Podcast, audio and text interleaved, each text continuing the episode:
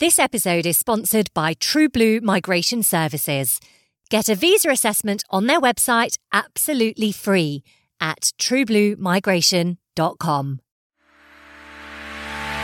Hi, I'm Anna Moran. I'm a Britstralian, a former journalist, and this is my story. I landed in Brisbane in May 2011. I was 26. I came here on a one year working holiday visa Australia was just going to be a six month adventure before I went back and got stuck in to my career. It was never my intention to stay here, but as you can see, here I am 10 years later in Perth in Western Australia. Did you know, apparently, Perth has one of the largest communities of British expats in the world? According to the last census, Around one in 10 people here were actually born in the UK. I'm originally from Leicester. It's about 100 miles north of London. That's for any Aussies who are listening. I've always thought of myself as a little bit of a foreigner, but that's because my dad is a very proud Irishman and my mum's parents came to England from Serbia after World War II. So I've grown up with lots of different cultural and religious traditions at home, but being in Australia has proved to me that I am a British girl at heart. It took me a long time to realise it, but when I came to Australia, I was actually running away. My life at home was a right mess. A massive family fallout had been going on for years, and I'd lost touch with my grandparents, my aunties, my uncles, and my cousins, who I used to be really close with. I'd also grown up a couple of streets away from my biological father, but I didn't actually know him, and I was absolutely petrified about bumping into him in my hometown. At the same time, I was involved in a family business, which was also causing me a lot of stress. I'd lost my cousin, who was someone that I used to really look up to in a terrible car crash a couple of years earlier. And to top it all off, I was dealing with the heartbreak of separating from my very first love.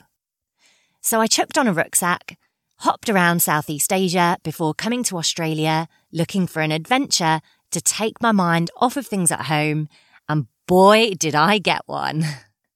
I've travelled the breadth of the country three and a half thousand miles from east to west in six days in a stinking hot car. I've spent six months in a remote city in the middle of the desert.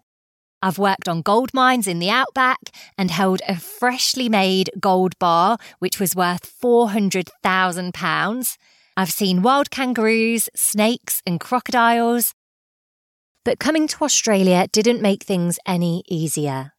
After years of chasing one visa after another, house sitting for random strangers to save money on bills and rent, living out of a backpack for a very long time, it all got a little bit too much and I ended up having a mental breakdown. The good news is that I got some help. It hasn't been easy, but I have devoted the past seven years to dealing with my mental health. Today, I am back in touch with family at home. I've reconciled with old friends. I've met my biological father and I feel stronger than ever before. Australia has provided me with a real safe haven to deal with my issues, and being at a distance has made it a lot easier to put a lot of dramas to bed. 18 months ago, I went back to England to see if I could live there again. But as luck would have it, just before I left for my trip, I met a lovely Aussie and now that it looks like I could be here for a little while longer, I felt it was about time that I go back to my roots in radio and started this podcast to share mine and other stories from Australia back to home.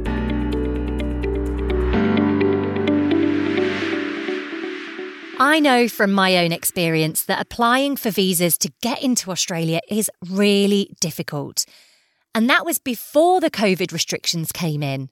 So if you're interested in moving to Australia or you're struggling with the visa application process, it's well worth taking the free assessment with True Blue Migration Services.